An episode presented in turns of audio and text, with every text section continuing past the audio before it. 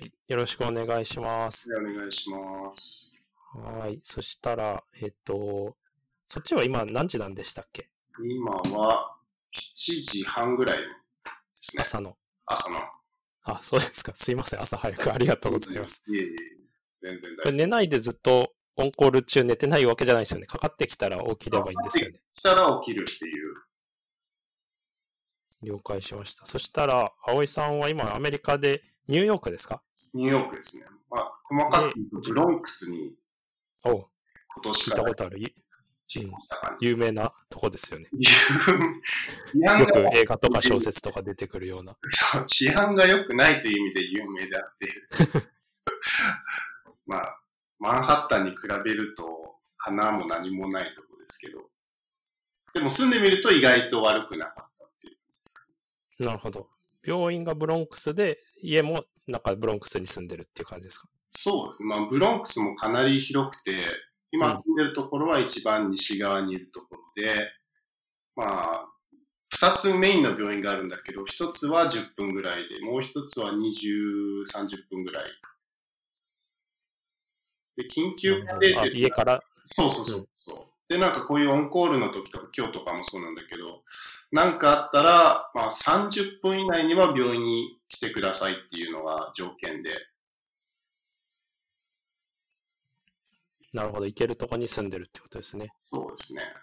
はい。そしたら、循環器内科を葵さんやっている、そっちでやってると思うんですけど、とりあえずじゃあちょっとその COVID-19 が、あの、アメリカに多分今結構大変になってきてると思うんですけど、どんな感じですか？そうですね。もう本当に、もう、1 1ヶ月前の日本を見た時には、まあまさかこんな風になるとは全く想像してなくて、まあ想像してなかった人が多分結構いたのが多分今の問題を引き起こしてると思うんだけど、まあ、2週間ぐらい前からもうちょっとずつ、まあ NBA がキャンセルになったりとか、いよいよちょっと一般市民もやばいぞみたいな雰囲気が出てきて、で、もう先週ぐらいからもうニューヨーク全体的に いろんな企業が、企業っていうかまあジムがクローズして、病院も閉鎖になって、まあレストランとかバーとかも、もうテイクアウトはいいけど、それ以外はもう本当に閉鎖。で、もうなんか、毎日あの、州知事のクオモさんが結構、しっかりと発表をしていて、で、最初はなんか、ノンエッセンシャルワーカーの、まあ、本当に必要、必要っていうかまあ、一般生活に必要としてないような企業は、まあ、最初なんか25%ぐらいから、あの、占めようとかで、そこが50%ぐらいはもう、働かないようにしてくださいが、もう今は100%必要なければ開いてちゃダメ。でも本当に警察とかも使ってでも本当に営業してたらもう止めに行くぐらいの勢いで、もう本当に大掛かりな対策をまあ先週1週間から1週間半ぐらい前からそういうのやってたにもかかわらず、今は本当にもう倍増している状態ですね。あ結構、日本だと多分、そのレコメンデーションではあるけど、その今日やってたからって言って警察に捕まったりしないけど、US だと、もうそういう強制力があって、そうやってやってるっていう感じなんですね。そうですね。もうそれは本当になんかあの、昨日の発表を見て、まあ日曜日の夜8時とかからはもう本当に本格的な法律としての強制力を持つというか、そこまでいってるんだなっていうのは本当に昨日感じた感じですかね。その生活も、例えば、グロッサリーストアみたいなのも閉まってたりするんですか？いやそそこはもう essential なものとして、まあ、うん grocery とかファーマシーとか、まあ、病院は当然だけど、まあ、そういうところは一応開いてると。で、開いてるから一応行ってもいいけど、もう本当に極力避けてくださいっていうのをもう呼びかけてる感。アマゾンとかそういうのは機能してるんですか？一応機能してて、だから、まあ、出る必要がなければ本当に出るなっていうのを、まあ、特にもう高齢者とか、まあ、もう本当に、まあ、かかったら重症化するリスクの高い人は特に出るなって言ってるものの、昨日ちょっとなんか気づいたら、熱もし出したら大変だなと思って、で、しかも今、N 説よく、アイブプロフィン良くないみたいな話も出てるから、COVID そうそう関して。うん。COVID にもし感染したら、まあ、アイブプロフィンは避けましょうみたいな話をが多少あるから、まあ、真実はどうかわからないけれど、一応タイラノールを買いに行こうと思ってうん、一人でファーマシーに昨日行ったところ、結構おじいちゃんおばあちゃん歩いてて、全く聞いてないなっていうのが、日本だと、えっ、と、トイレットペーパーとかが売り切れたりとか、うんマスクが売り切れたりとかっていうのがあるんですけど、なんかその、売り切れてるものとかってありますか？それも本当にまさにその通りで、あの日本のそのニュースとか見て、まあ、オイルショックの再来だみたいな感じでなんかちょっと思ってたんだけど、アメリカでも本当に結構もう2週間くらい前からもう本当にその NBA が閉鎖とか、そういうなんか一般市民で、あ、これ大事かもって感じた瞬間から、本当にまさに同じで、コストコとかでもトイレットペーパーがなくなって、で、マスクとかハンドサニタイザー的なものはもう本当にそれぐらいからどこにも置いてない状態。ファーマシーに昨日行ってももうないですって言われて。うん。まあ、昨日はもう当然です。もう2週間ぐらい前からもう本当に売り切れ状態。で、日本の親戚っていうか妻の兄弟が、あの、ちょっとマスクが不足してるから、もうどこでも買えないから、アメリカから送ってくれないかって言って送ったんだけど、まさか こっちでも今はないという状態。ああ、そうか。言われた時はまだ変えたんですね。そうそうそうそうそう。うん。なんかその、で、今、ちょっと不安なのが、あの、毎日一応病院では、今のところはあるから、まあ病院ではして、で、家に持ち帰っちゃいけないと思って、まあ出るときに外してたんだけど、で、今もしこう呼ばれて病院に行ったときに、もう今、まあ本当にここ数日が本当にもう症例数がバッと増えた状態で、で、今勤務してる病院でも、もう本当に CCU とかミキューとか見ても、症例数がやっぱりかなり増えてて、もうほぼ全員 COVID ルールアウトみたいな状態になってて、うんだからもう病院に入った瞬間からやっぱりもうどこで感染するかわかんないぐらいの気持ちで入らないといけないところ、マスクがないと。ちょっとでも予備で持っとけばよかったなっていうのを。で、なんか同期が今、な、何の関係かわかんないんだけど、N95 をなんかどこかの人から寄付してもらったって言ってて、送ってくれ、あの、届けてくれるよって昨日ちょっとテキストしてたところですけど、N95 ももう本当に不足している状態。誰がえっと、普通の時はサージカルマスクそうでねや。ってる。そうですね。まあ基本的には本当にサージカルマスクで十分うんだけど、まあ病院の通達でもやっぱり COVID ポジティブの患者の時と、やっぱり本当に危険性が高いっていう状況のみ N95 を着用しなさいって書いてあるんだけど、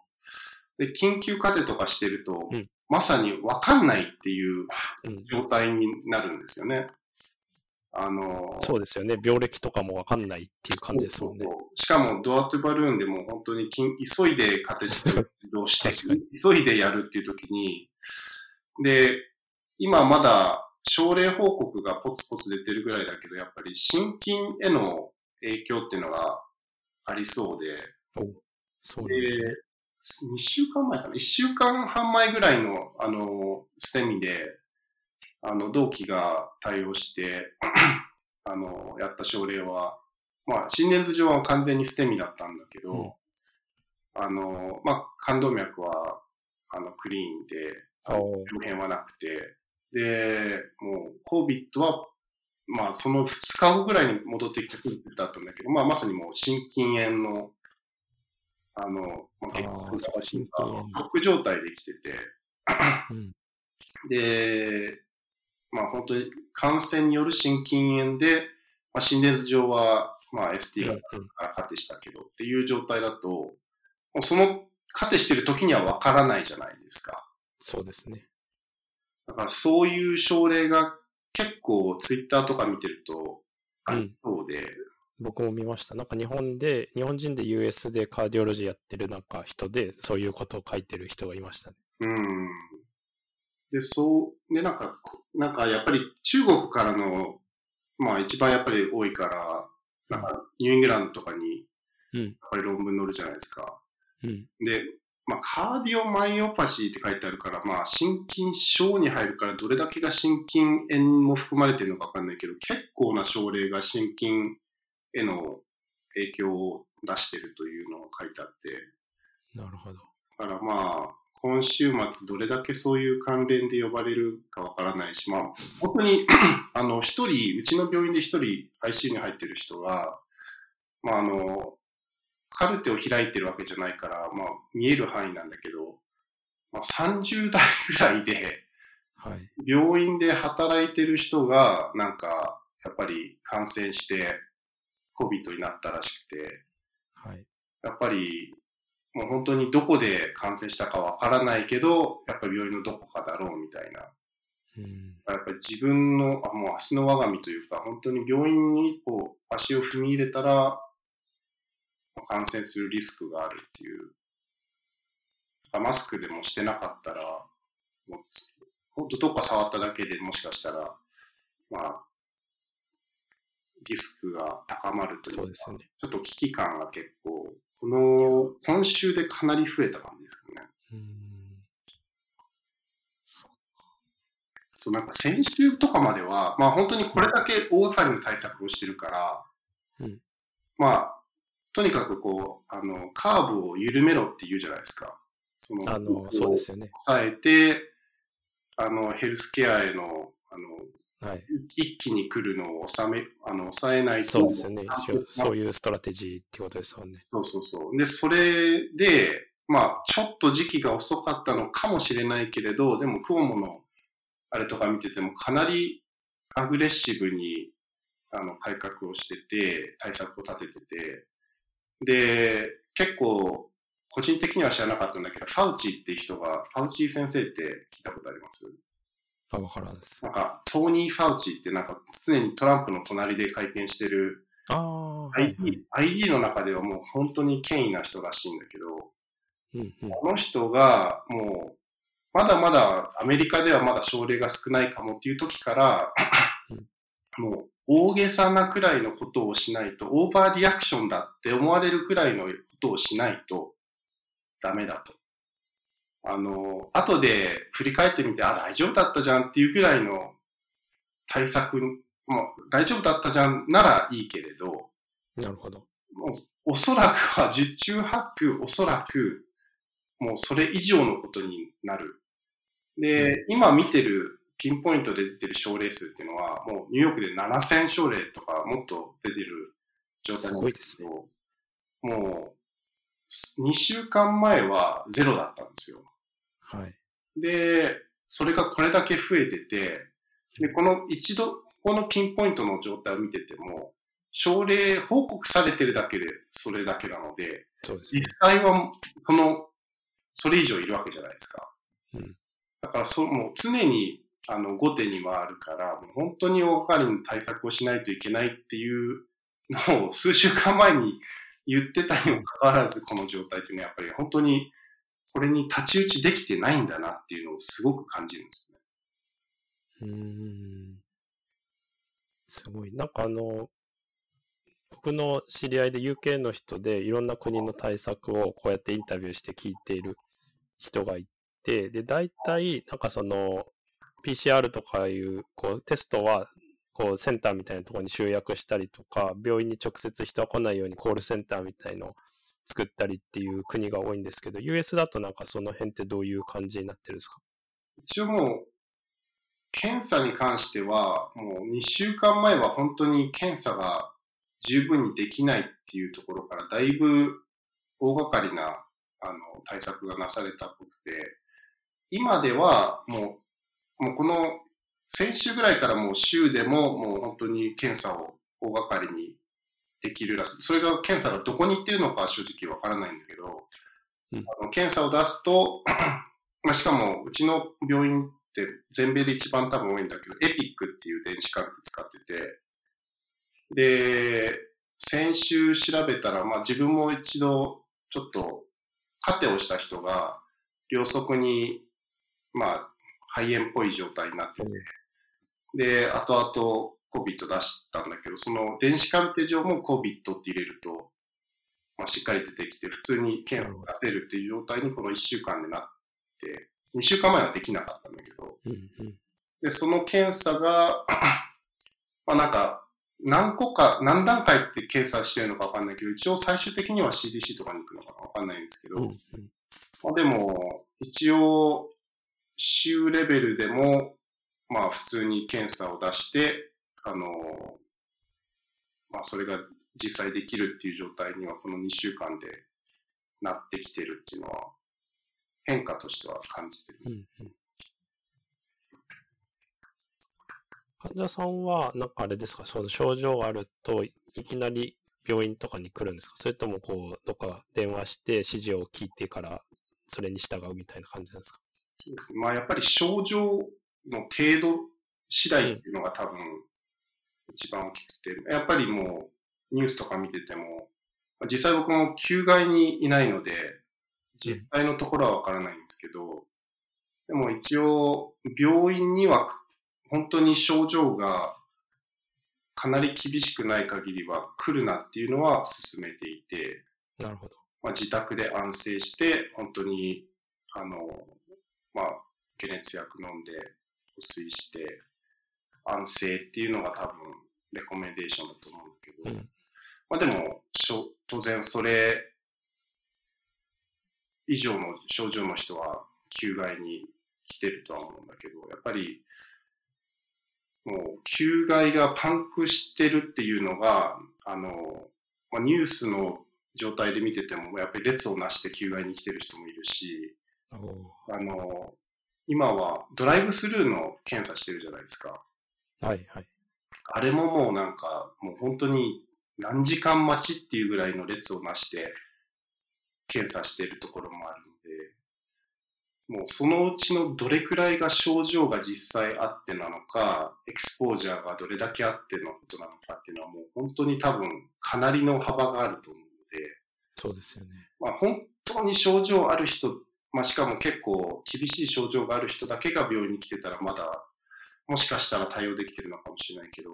やっぱりそうじゃないですか。やっぱりみんなやっぱりもう不安が強い、もう本当に不安と恐怖が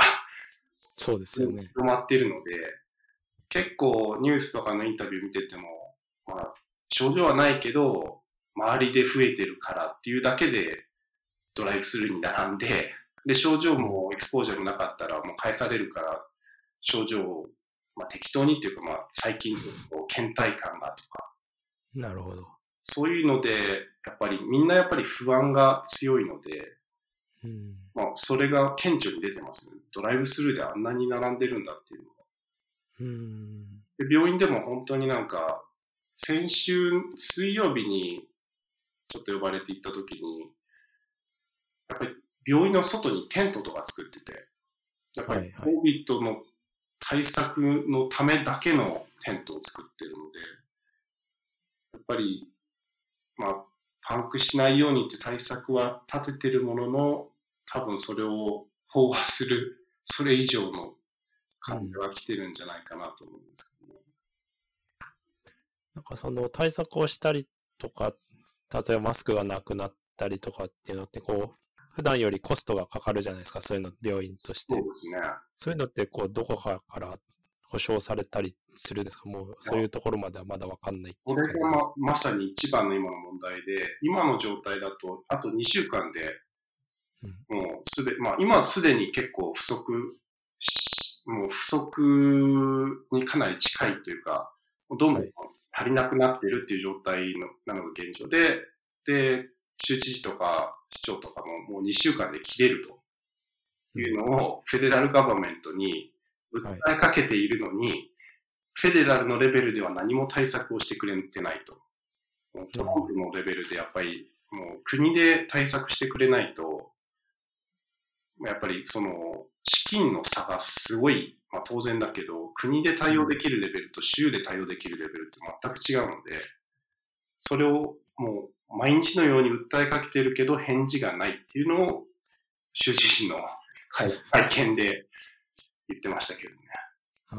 あ、なんかこう完全に僕のイメージなんですけど、ニューヨークがある州とかって他の州よりお金ありそうじゃないですか。それでもきついっていうと、他の州はもっときついですかそうですね。やっぱりニューヨークでこれであったとしたら、やっぱり他の州はもっと厳しいでしょうし、やっぱりフェデラルでなんかやってくれないと、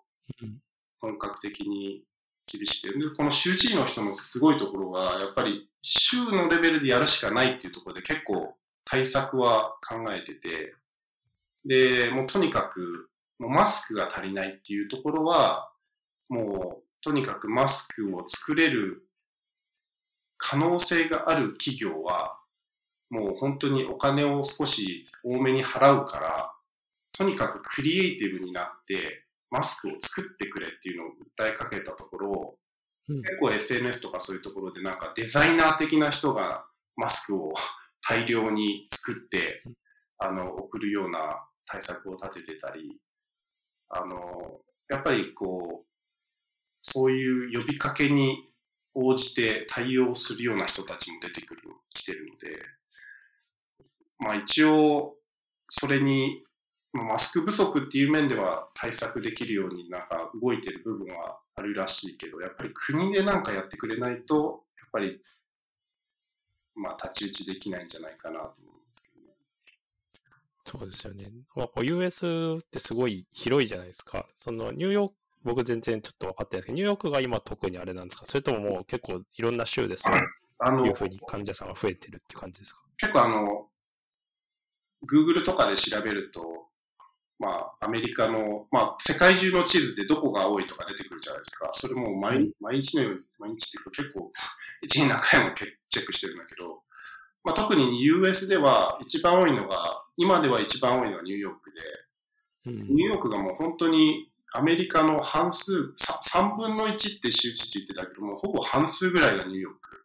うん、で、まあ、ワシントン州も、まあ、バッとあの増えた時期があったから、まあ、ワシントン州と、で、しかもカリフォルニアがやっぱりかなり多いらしくて、カリフォルニアと ニューヨークの州知事が特にこう声を上げて、もう外に出るなと。もう本当に危険な状態だから出るなよっていうのを、まあ、強制ではないけども、ほほぼ反強制的にもう呼びかけている状態ですね。なるほ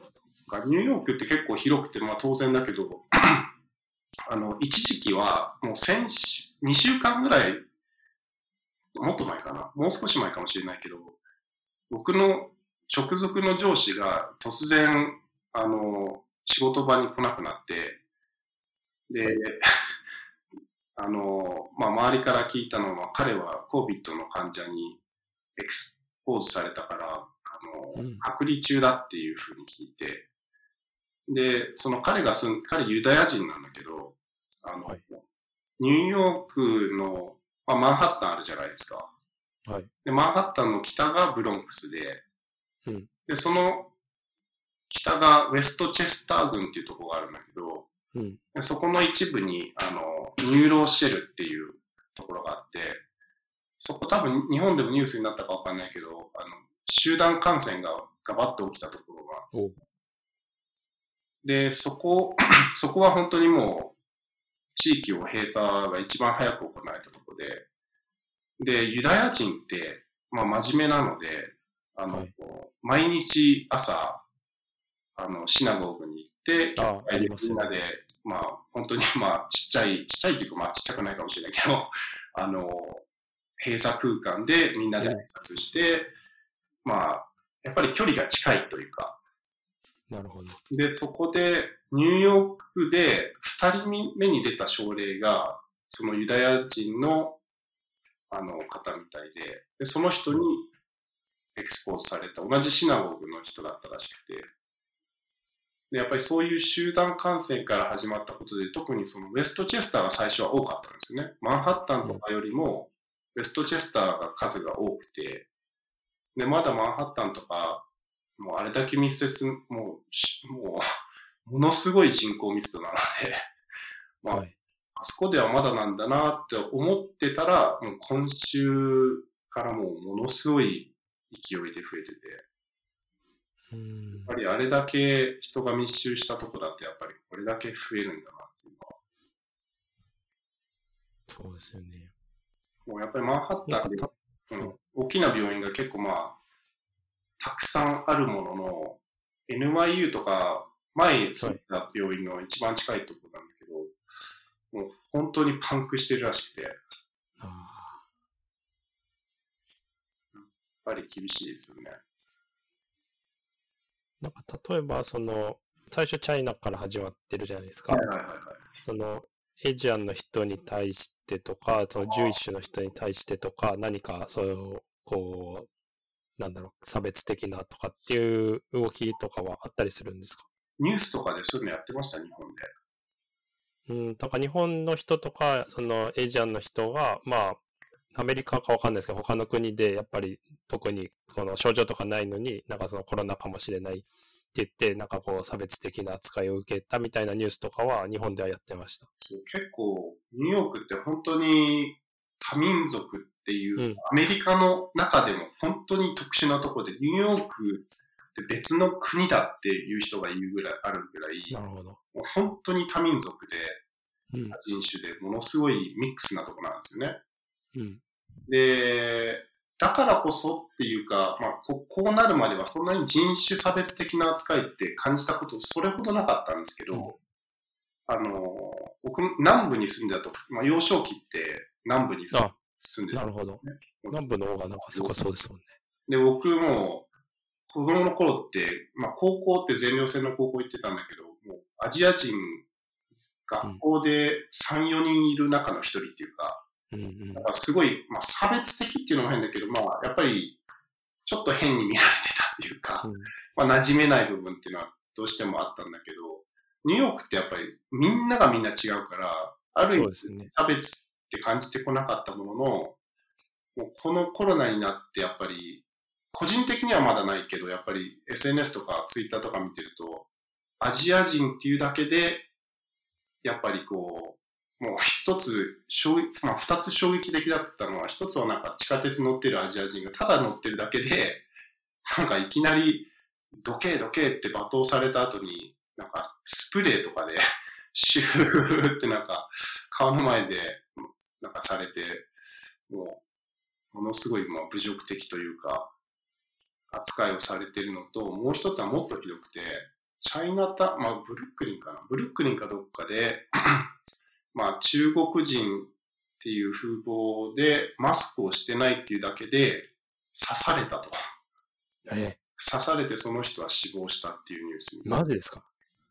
だからそういうなんか、やっぱり恐怖感ですよね。なんか、恐怖感の方が人を、なんていうか、人をなんか追い追い込むというか、うん、ドライブ ドライブするというか。今、それがすごい大きいですよね。なんかやっぱり、うん、実際の病気以上に、恐怖の方が大きいというか、で、それに加わって今本当に感染自体が本当にその恐怖ぐらいの大大事になってきてるので、もう恐怖はもうさらに上を行ってるというか、そうですね。だから結構今は厳しい状態ですよね。結構厳しいですね。うん。だから本当に、まあ今、まあこうや、まあ今循環器の特にあのカテーテル専門のフェローシップをやってるので、うん、あの、もう2週間ぐらい前から、まあ、ツイッターとかでエレクティブの、まあ、緊急じゃないあのケースをやめた方がいいんじゃないかっていうようなのは回ってたんだけど、それが先週末にあの ACC と SCAI っていうあの循環器でまあ特に大きな団体で、まあ、 statement が出されて、まあ、本当に elective のケースはやめましょうと。うんでで、 American College of Surgeons からも elective な手術もやめましょうと。なるほど。まあそういった流れがこの1、2週間で広まって、今週ぐらいからうちの病院ではもう本当に、まあ、エレクティブってまあ、医者の判断次第だけど、まあ、やめましょうと。確かで、ケースはガバッと減ったんですよね。うんで、まあ、そういう病院内での対策もそうだし、まあ、州での対策もかなりしてるはずなのに、この増えようっていうのは、本当に、まあ、コンテインメントできてない。で、そうすると、どっかで読んだんだけど、コンテインメントもし、そういう封じ込めがもしできなかったら、うんなんか、40から60%の集団感染が起こると。に。なるほど。で、ニューヨークの市で800万ぐらい。で、州だとうん2000万人ぐらいいる中で、で、州知事が言ってたのが、その、あの、まあ、州知事はまあ州で見てるわけだから、うん。まあ、その、2000万人前後の人の40から60%そうですね。感染して、で、そのうちの重症化して入院が必要な人っていうのは約17から18%っていうのを数字今出してて、うん。で、それを収容できるキャパシティってのは全く足りてないと。うん病院のベッドとして5万前後しかないらしくて、だからもう圧倒的に足りてないと。だからそういう数字の単純な計算をするだけでも冷や汗で眠れないんだっていうような話を1週間前ぐらいからしてるんだけどね。まさにその事実になってるから、本当今後どうなるのかなっていうのは、もうイタリアの状況を見ててもひどいじゃないですか。そうですね。なんか600人ぐらい昨日死んだみたいで。はいはい。で、もう死亡数は世界一になって、もうまだうんピーク超え超えてればいいけど、まあ、まだ終わりが見えない状態なので、うん。もうイタリアの、まあ、もう本当に人口密度とかそういう面ではニューヨーク市っていうのはものすごいところなので、そうですよね。もう本当にニューヨークはアメリカのそのコロナのエピセンターになってるっていうのを本当に感じるほどっていうか。そそうなんですよね。だからちょっと、本当は今月末に日本に帰国して、桜を、桜の季節で最高って思ってたら、ああ、なんか書いてましたね、Facebook に。もうものすごい、この、このダメージっていうのはもう、やっぱり全米的にものすごいもので、もう、全く楽観視できない。うん。しかも、あ明日の我が身というか、家にいる分にはまだ家族は安全なので、大丈夫ですけど、もし本当に自分が感染して、で、もう帰ってきたらもう家しかないので、うん。で、家でもし症状悪化したら、まあ、家族もやっぱり、これだけ感染してる病気だから、まあ家族にも移りうると。そうするとやっぱり本格的に厳しい状態だなとか、いろいろ考えちゃいますよね。いや、そうですよ、ニューヨークの住んでる人みんなだと思いますけど、まあニューヨークに限らず、まあ、やっぱり感染が広がってる地域に住んでるっていうのは、みんなそうだと思いますけどね。学校はやってるんですか？もう閉めてるんですか？えナーサリースクール学校はもうとかエレメンタリースクール。もう、多分先週、先週ぐらいから、もう学校も閉鎖してますね。うん、うん、うん。だから日本でへ学校閉鎖ってなったじゃないですか。はい。でもう本当に、まあそれも賛否あったと思うんですけど、うん。ああ、学校閉鎖したんだぐらいの感じで考えてましたけど、もう今はもう、うんすもうそんなどころではない。学校なんて当然だし、はい。もうあらゆる、まあ必要がない企業は全部閉鎖で、もううん経済に対する影響なんてもう、もうものすごいですし、失業ですよね。すごいらしいし、こんなことって本当に、まあ結構なんか5、60代の人がこんなの人生になかったね。まあ当然僕らの年代からしたらこんなことは今までなかったですよね。ないですよね。なんかその、会社を休まないといけないとか、そのインカムが減っちゃうわけじゃないですか、そのいいろんな職業の人が。そうなんですよね。でそうすると、その US って、僕もわかんないですけど、インシュランスがいろいろあるし、お金が、なんていうんですかね、こう、ユニバーサルヘルスカバレッジじゃないうんから、なんかそういうので、例えばかかれないとか、お金がない人に対してどういう対策するかとか、そういうのってなんかあるんですか？いやそこも多分、まあ、多分追いついてないと思うんですね。あの詳しくはちょっとわからないですけど、まあ、やっぱり仕事の面ですでに収入が入ってこなくて、やっぱりリモートで働けっていうのはやっぱり一部の企業だと思うんですよね。そうですよね。小企業とかもスモールビジネスのところは、そんな、やっぱり人手として働いてる人が多分うん。大半だと思うので、そういうところはもう来るなって言われたら収入がもうそそこでストップ。で、結構ニューヨークって、あの、本当に、まあ、しっかりとしたっていうのも変ですけど、なんか、例えば子供の、あの、まあ、何っていうんだけど、あの、子供の世話をするために、あはい運動してきてて、ね保険も何もなくて、でもまあ普通に働いてるっていうような人も結構いるぐらいで、そういうこうなんか水面下にものすごい数の保険とかそういうものをしっかりとした、あの、自分の保険がない人 がものすごいいるので、その人たちが一気に病院に駆けつけ、まあそういう人がかかれる病院って本当に少ないんですよ。だから市の病院っていうのはそういう人たちも来れる病院で、マンハッタンだとベラビュー病院とかあるんですけど、そういうところに集中するしかないので、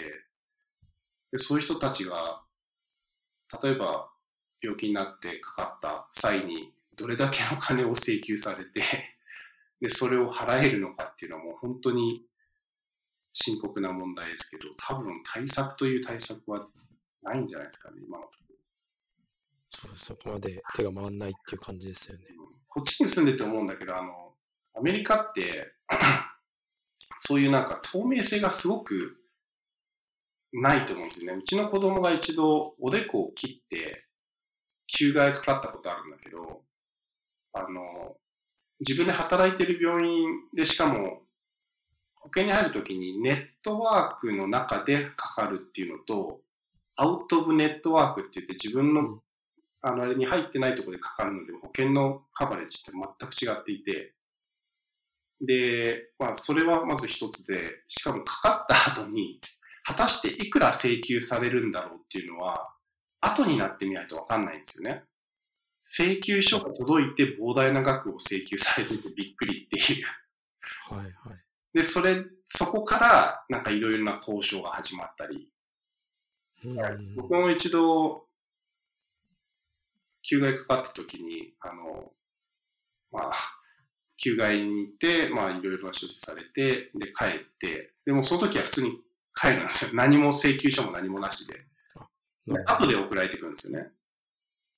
で、幸い自分の病院でしかも自分の、あの、家族じゃなくて自分の保険だったので、まあ、コーペイって言って自分のポケットから払うお金としては、まあ、本当に最小限だったんですけど、あの、本当にこんなにお金かかるものっていうぐらいの請求額をまず、あの、出されて、そこから保険とかでいろいろ引かれていくものの、ものすごい請求額なんですよね。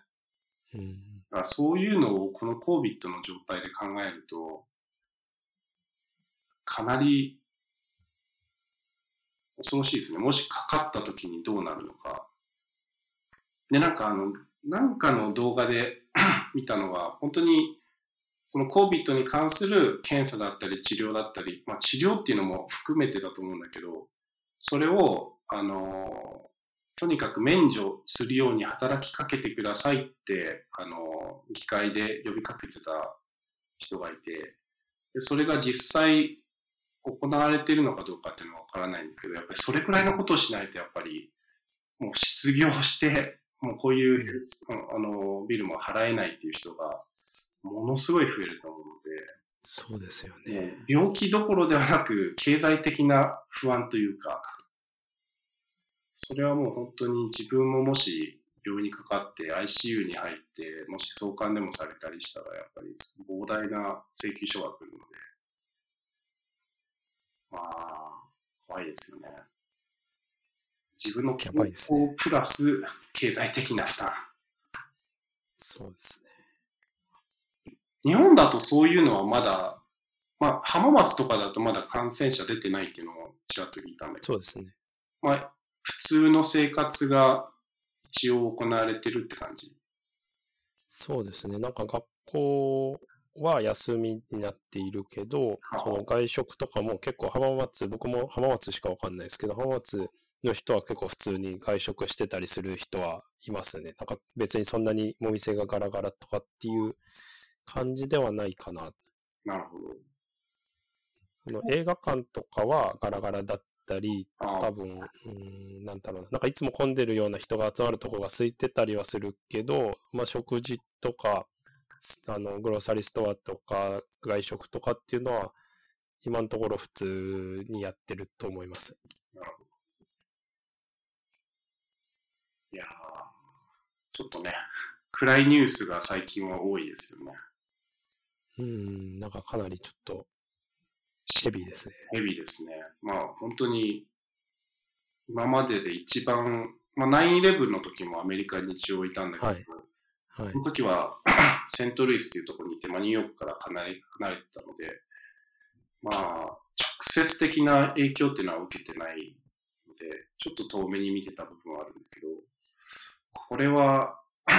今や今、医者になって、まあ、病院で働いていて、これ、まあ、本当にし、まあ、ウイルスの感染でこれだけっていうのはと、もう本当にメインな現場じゃないですか。うん。だから本当にこれが今後どうなっていくのかっていうのが本当に不安ですね。一週間前ぐらいはなんかこのこれだけの対策だったから少しはコンテインメントできるんじゃないかっていう淡い期待が あったんですけど、この数日の数の増加は本当恐ろしいですよね。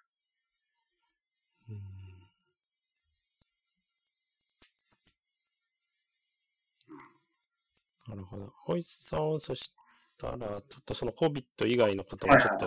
聞いてもいいですか？はいはいはい、もちろん。COVID のことで、あと、なんだろう、なんかかなりこう、僕もちょっといろいろ聞きたいことを聞いた感じですけど、他にこう言っときたいとか、そういうのありますまあ、やっぱり本当、早く、普通の COVID 以外の話を一般レベルで 話せる日がよろしいですよね。そうですね。あんなこともあったなぐらいの日が早く来てほしい。確かにちょっとあんまり他の話をするっていう感じではないけど、ちょっとさらっと聞きたいんですけど、今フェローでやってて、日本で、日本の初期研修やってたじゃないですか。はいはい。その、日本で初期研修やってすぐ行ったんでしたっけ？いや、あのー、初期研修2年間行って、同じ病院で循環器の後期研修を3年間やってから渡米し。なんかその US のインターンとかレジデントとかっていう仕組みが僕もあんまり分かってないんですけど、どういう感じになってるんですか？またインターンからやったんですか？そうですね。あのー、あまあ、いろんな道があって、こっちに来てからちょっと、あ、そんなルートもあったんだなっていうのも、後々知った部分もあるあったんですけど、まあ、自分にとっては一つしかなくて、まあ、それはこっちに来て全てやり直すこと。うんで、まあ、まあ大体調べてる人は知ってる部分があるからサクッと言うと、まあ、アメリカの初期研修っていうのはまあ、科によって分かれてるんだけど、いわゆる大きなくくりとして、まあ、インターナルメディスン、内科なのか、サージャリーなのかで、まあ、だいぶそこですでに入り口がだいぶ分かれるんですけど、まあ、他のマイナーな科もそうですけど、まあ、一応最初の1年間っていうのはインターンシップで、それはまあ全員が全員やるんですよね。うん、で、例えばマイナー科の方に行く人でも1年間のインターンシップはすると。で、それはもう本当に、例えば放射線科に行く人であっても、まあ内科の、まあそれは選べるらしいんですよね。サージャリーのインターンするか、メルスのインターンするかは選べるらしいんだけど、あの、まあ、その1年間はやると。で、まあ、僕みたいなラウトだと、まあ、3年間トータルのレジデンシーをまずやる。で、そのうちの3年間の1年間はインターンシップなので、残りの2年間は、あの、普通にインターナルメディスンの、あの、レジデントとして3年間修了するっていうのがまず最初のゴールですね。うん、で、そこからアメリカ人で別にスペシャライズしたくないっていう人も当然いて、うん、で、早く、あの、アテンディングになりたいっていう人も当然いるんですよね。で、アメリカだと特にホスピタリストっているじゃないですか。ありませんね。で、まあ、その需要っていうのも当然あるので、あの、3年間終わった後に、もうすぐにホスピタリストになって働くっていう人もたくさんいます。で、その、専門家に進みたい循環器だったり呼吸器だったり多々ある専門家に進みたいっていう人は、今だと、昔はもうちょっと早かったんですけど、3年目の初期に、あの、イーラスっていう全米のあれにあの応募をかけて、インタビューに飛んで、マッチングをして、あの、その専門家に進むっていうのがあるんですけど、それも科によって何年かは決まっていて、例えば循環器とか呼吸器とか、まあ、ほとんどのところは3年間あの、それがいわゆるまあ後期研修みたいなもんですよね。で、それももう確実に年数が決まっているので、あの、その年数を終えると、フェローシップを終了したっていう形になる。うん、で、他の、例えば、なんだっけな、内分泌とか確か2年間とか、まあ、老年化とか、そういうのも確か1年とか、まあ、2年にする人もいるでしょうけど、まあ、そういう科によって年数はだいぶ違うところはあるけど、基本3年間。で、僕みたいにまたさらに循環器の中でさらにスペシャライズしたいっていう人は、その後にアドバンストフェローシップっていうのをやって、で、まあ、カテーテルとかインターベンショナルカーディオロジーっていうんですけど、それをやりたい人はさらにもう1年やって、で、今、よく旅とかタバーとか、ありますね。そういうのをストラクチャルフェローシップ、フェローシップって言うんですけど、そういうまたさらにスペシャライズのことをやりたい人は、もうさらに1年。で、まあ、僕はそれに、まあ、似てるっていうか、まあ、あの、末梢血管のカテーテルの治療っていうフェローシップもあって、ペリフェラルフェローシップって言うんですけど、うん、あの、それをやってるので、あの、トータルで言うと、内科3年間、循環器3年間、で、その後のアドバンストフェローシップ2年間。なので、トータル8年になるんですよね。アメリカで研修する期間は。それが日本の5年間に追加されるので、うん、トレーニング期間がものすごい長いという。そうですね。うん、なかなか長く険しく大変な道なんですけど。大変ですね。うん。まあ、日の目を見るまでだいぶ時間がかかりますね。なるほど。それはその後はこうどういうそうですね。そこはなかなか、まあ僕もまだ報告できるものが何もない状態で、あの、それがもう本当にこの、まあ、今後っていうかもう今ぐらいから始めてるんですけど、あの、本当にもう今が過渡期っていうか、本当に今後どうなるかを決めなきゃいけなくて、で、アメリカ人だったら結構簡単、簡単でもないですけど、まあ一応普通に仕事をジョブサーチして、で、まあアメリカやっぱり広いので、まあ全米で探せばどこか仕事が出てきて、まあ普通にカテーテルを専門にする仕事に就くことができるんですけど、まあ、それもアカデミックで行くのか、プライベートで行くのかっていうのが大きく分かれていて、で、やっぱりもう全然、やっぱり違うんですよね。詳細ところは僕もなってみないとわからないんですけど、やっぱり、まあ、一つ両方ともいい面だったり良くない面があるので、まあ自分がどうなりたいかっていうのを照らし合わせて進めていくしかないんですけど。で、まあ、大きく分かれるのはこっちで 仕事を探す。うんもしくはもう日本に帰って仕事を探す。なるほど。まあ、その選択肢ですけど、まあ、こっちに残るっていうのも、まあ、なんまあ、いくつも壁を乗り越えなきゃいけなくて、うん。で、こっちに来る人って、まあ、いろんな、あの、パスウェイはあると思うんですけど、まあ、普通に僕みたいな感じで、あの、来ると、あの、しかも、循環器みたいに結構コンペティティブなフェローシップに入りたい人は、やっぱはいりその、ビザいくつかある中でも、その J1 っていうビザで来る人がいるんですね。うんで、これ本当にもう、長年の、うんなんていうか、まあ、議論っていうか、何のビザで来たらいいんでしょうっていうのは本当にもうはいはい。定番の質問で、あありますよね。うん。で、これは本当に一概な答えはないんですけど、あの、僕みたいに、まあ僕みたいにっていうか、その、循環器に進みたいとか、あの、はいヘモンコとかですね、あの、血液内科、腫瘍内科とか、うんあの、呼吸器内科、あの、とかいう、結構、コンペティティブなところに進みたい人は、あの、J1 じゃないビザで来るとかなり不利なんですよ。うんうんうん。その病院のファンディングとかそういうレベルでの、あの、差別を受ける。差別っていうか、まあ、やっぱり、あの、差が出てくるので、アメリカ人に取れるんだったらアメリカ人に取るよと。追加のお金を払ってでも欲しいぐらいの、あの、メリットがあるんだったら取るけどっていうような扱いを受けちゃうので、まあ、ちょっと、本当にフェロ、僕の目的はフェローシップに進むっていうのは最小限、まあ、最低限のゴールなるほど。で、まあ J1 で来来たんですけどうん、同期の人では別にそそういう、まあ、コンペティティブじゃないところっていうか、まあ、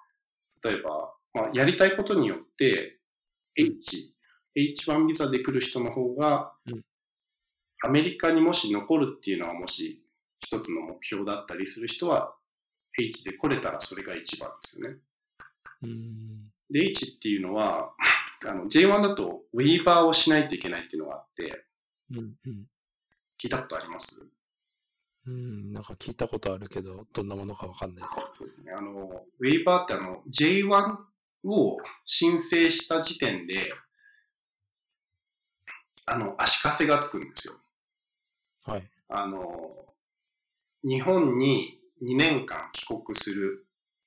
もしくは、アメリカの、あの、リモートエリアっていうか、アンダーサートエリアとか言うんですけど、うん。あの、医療が足りてないところで3年間、あなるほど。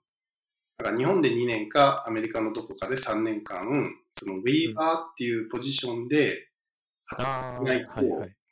あの、グリーンカードの申請もできないし、他のビザの理解もできないし、うんとにかくその足かせが取れないことには、うんアメリカで自由に動けない。うんうんっていうのが、あの、僕の今の状態で。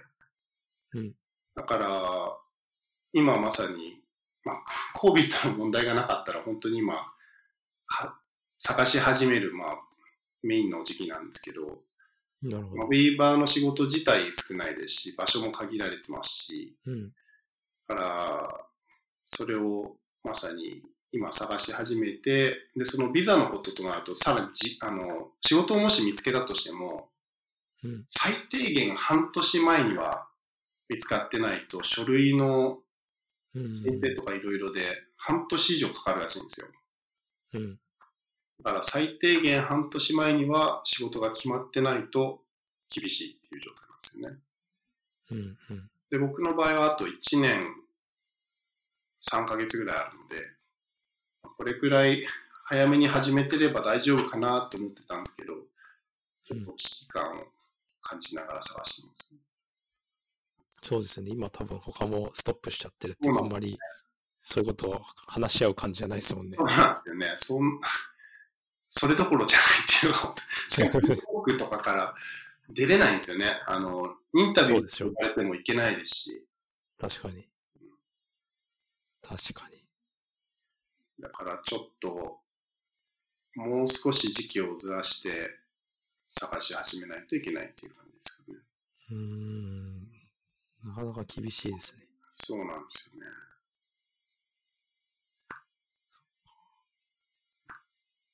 ちょっともう一個僕ぜひ聞きたいなって思うんですけど、はいはなんかあの僕はファミリーメディスンをやってるんで、い。はいはいはい。なんていうんですかね。なんかその、アメリカの、こう、他の科の人、 family medicine じゃない科の人、 cardiology とかの人の、なんていうんですかね。まあ、あの、 family medicine の人の、なんだろうな、扱いというか、なんか、なんていうんですか、日本だとまあ、場所にも当然よるんですけど、そんなにこう、なんだろう、なんでそんなことをやってるんだとか、あんまりまあ、こう、科として認識されていないとかっていうのも、まあ、ちょっと前は結構あって、最近はだんだん認識されてる感じであるんですけど、はなんか多分、そのカーディオロジーとかに比べれば全然コンペティティブではないと思うんですけど、なんかその、そういうジャンルというか分野として、なんかアメリカの他の科のお医者さんの人ってなんかどういう風なこうファミリーメディスンに対する認識があるのかなっていうのを、まあ、葵さんの感想っていうかイメージでいいんですけど、まあ、本当に個人的なうん。感想でしかないですけど、まあ、うん。本当に広く根付いている感じはありますよね。うん、あの、インターンシップは family medicine も同じあれでやるんですよ。で、同じローテしてる人が family medicine だったりしたんですけど、やっぱり、その family medicine の人、独特の、独特のっていうのもいいんですけど、その人たちのプログラムが当然あって、その人たち2年目、3年目は family medicine としての residency を継続するんですけど、うんもう本当になんていうか、そういう、その family medicine に行く人ってやっぱりそういう人が多いのかなっていうぐらい、あの、温かみがあるっていうか、やっぱ人間的にやっぱり、なんか優しめな人が多い印象？うんうん。でもそれありますよね。うん family medicine っぽい人っていうか、日本でも多分そうだと思います。で、やっぱりこう、やってる範囲っていうのも、例えば一緒にローテしてて、例えばクリニックとかあるときは抜けるんですけど、うんで、ちょっと私クリニック行ってくるけど、うん。あの、なんかお産が近い人がいるんだとか、うんお産の人は自分で取り上げるとか、そういうのもローテーションに組まれてるので、あ、そうなんだっていう、なんかもう普通に内科の residency やってると全く接しないようなことを、やっぱり family medicine だとやっぱりかなり範囲がやっぱり当然広いじゃないですか。はい。小児から妊婦からローテそうですよね。いろいろな人も当然見るっていうのは、あの、ローテーションに入ってるので、やっぱり守備範囲が広いなっていう感じと、うん。やっぱりもう、同期同士のなんかその、なんか本当に家族感っていうか、もうそのレジデンシー自体がやっぱり、もうやっぱり例えば待機する場所とかも本当に別の場所にあるんですよね。そのファミリーメディスンの部屋あー。あもう本当にその和気あいあいと家族っぽくやってる感じっていうのはやっぱり遠目で見て思いましたね。なんかこう、なんだろう、まあ、イメージとして、例えば専門性が低そうとか、なんかこう、そういう感じもあるんですか？あんま別にそういう感じでもないですか？なんかその、広いけど浅いみたいいやー、まあアメリカのうんシステムに多分うまくフィットしてるんだと思うんですけど、アメリカって本当に、その、その人に求められている専門性だったり、専門性の、まあ NASA って言っちゃあれだけど、そのジェネラルで見るっていうか、まあ極端に言うと、ジェネラルに見るか、スペシャリストって見るかっていう差があると思うんですけど、両方の存在価値っていうのがしっかりある印象で。例えばもうホスピタリストっていうポジションが広まってるのも、やっぱりその専門性っていう意味では別にフェローシップやってないですけど、まあ、どんな人が来ても見れないといけないじゃないですか。うんうん。だから、まあ、浅く広くになるのかもしれないけど、まあ、その強みをしっかりと使ってるというか、だから別にスペシャリストから見てうん、ジェネラルの人が、ああ、なんか、ああいう面で劣ってるな、みたいな、そういう差が出る感じはあんまないですよね。まあ、対等な立場で、お互いの強みと弱みをしっかり理解して、あの、まあ、お互いの存在価値を認め合ってる感じですよね。うんそれはいいですね。じゃあ、そういう、まあそういうものだとして、まあ認識されてるっていう感じですね。そうですよね。うん、うん。なんか循環器の世界でも、まあ、僕はもうその循環器の中でも特にあの専門の方に入ってるので、うん循環器の中でもそのジェネラルの循環器とカテーテル、インターベンショナルの人ってもう全く日頃からやってる仕事から患者を見る視点から全部違うんですよ。うーんでもそのそうですよね。お互いの、あの、なんていうか、まあ、強み弱みをしっかり理解しているので、まあ、対等に会話ももちろんできるし、認め合ってる感じですよね。だからそれがもう、それが循環器以外であっても、まあ、ホスピタリストにしても、ファミリーメディスにしても、やっぱり、まあ、僕には分からないところは君たちは見てるっていうような、お互いの尊重はある感じですよね。なるほど。ありがとうございます。そしたら、ぼちぼち1時間にすいませんなるんで。この辺にしようかなと思います。じゃあ、葵さんでした。ありがとうございましたあ。りがとうございました。